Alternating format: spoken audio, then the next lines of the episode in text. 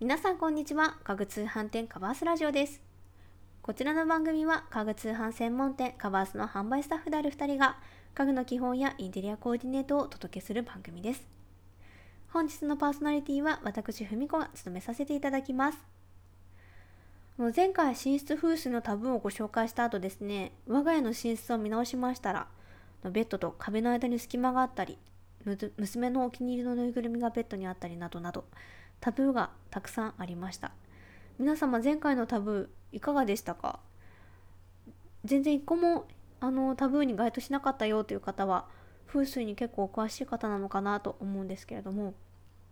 あの私はねちょっとベッドと壁の間には多少の隙間がないと湿気対策が不安だなとちょっとねあのマットレスカビさせた経験もあるのでねあのちょっと隙間が欲しいなと思ったりですとか娘のぬいぐるみがベッドにあるっていうのはあの娘のお気に入りっていうのもありますしそれでね安眠してくれるのなら親と子の、ね、睡眠のためにも必要ですので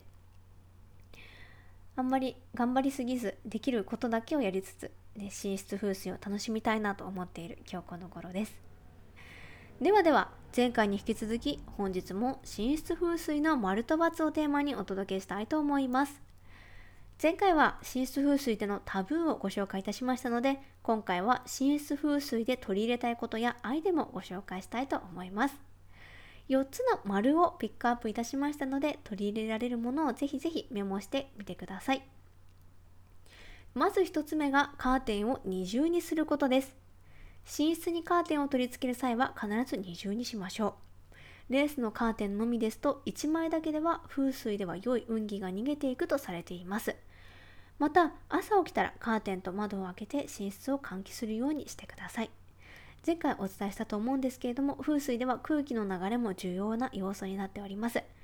ぜひね新しい一日の始まりと一日の終わりを迎える寝室あのー、ぜひ空気の流れを意識して作ってみてください。2つ目が成果や観葉植物を飾るということです。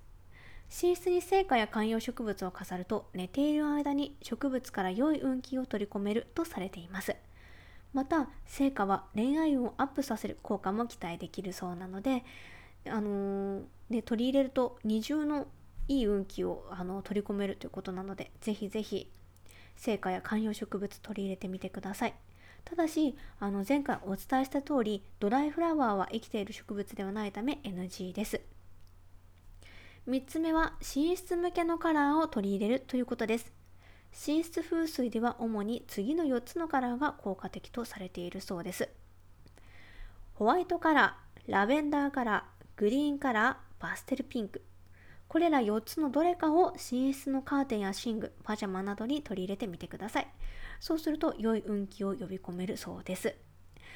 あの結構ねホワイトカラーっていうのは寝室などにのみならずいろんなところに取り入れやすいのででこのカラーが運気がいいって言われるのはすごく嬉しいですよね。あとグリーンとかもいろんなカラーと相性がいいカラーなのであのインテリアをのカラーを楽しむにはすごく嬉しいカラーだなと思いますしラベンダーとかパステルピンクというのもあの優しい色合いなので寝室に取り入れるカラーにはすごく適しているカラーだなと思います。最後4つ目がアロマを取り入れるということです。アロマディフューザーを使って寝る前にアロマをつけると寝ている間に香りの運気を吸収して運気をアップさせることができます。ただしあのアロマキャンドルというのは火を使いますのでそのままつけっぱなしにして寝てしまうと危険なのでアロマディフューザーをお使いいただくことがおすすめです。特に寝室に使いたいおすすめの香りというのを4つご紹介いたします。ヒノキなどのウッド系ラベンダーの香り柑橘系とローズ系。これらの4つの香りというのが睡眠にも良い効果を与えてくれます。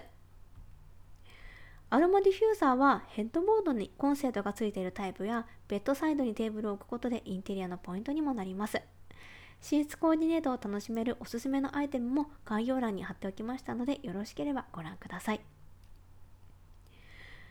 さあ2回にわたって寝室風水の丸と×をお伝えしてきましたがいかがでしたか？結構ね意外なことからそうだよねとあの風水関係なく納得できることまで様々あったかと思うんですけれどもどうしてもねいろいろと頑張りすぎてしまうと大変ですので私は楽しみながら風水を寝室に取り入れていけたらなと思っています。あの風水での基本っていうのはねあのお部屋の清潔さ整理整頓だったのでカバーすればお部屋をきれいに片付けたりですとか風水的に良いカラーのベッドなども様々ご用意しておりますのでよろしければカラーや収納といったキーワードで検索してみてください。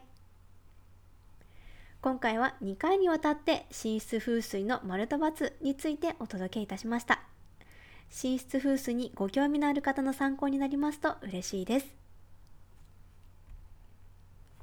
ガバースラジオではインテリアや生活に関する質問を募集しています。例えば、6畳ワンルームにおすすめのベッドはソファーやテーブルでこんな悩みがあるのだけれど、などなどお悩みや気になるテーマを教えてください。皆さんがコメントしてくださったお悩みは番組のテーマとしてどんどん採用させていただきますので、ぜひお気軽にお声を聞かせてください。本日もご視聴いただきありがとうございました。それではまた次回の放送でお会いしましょう。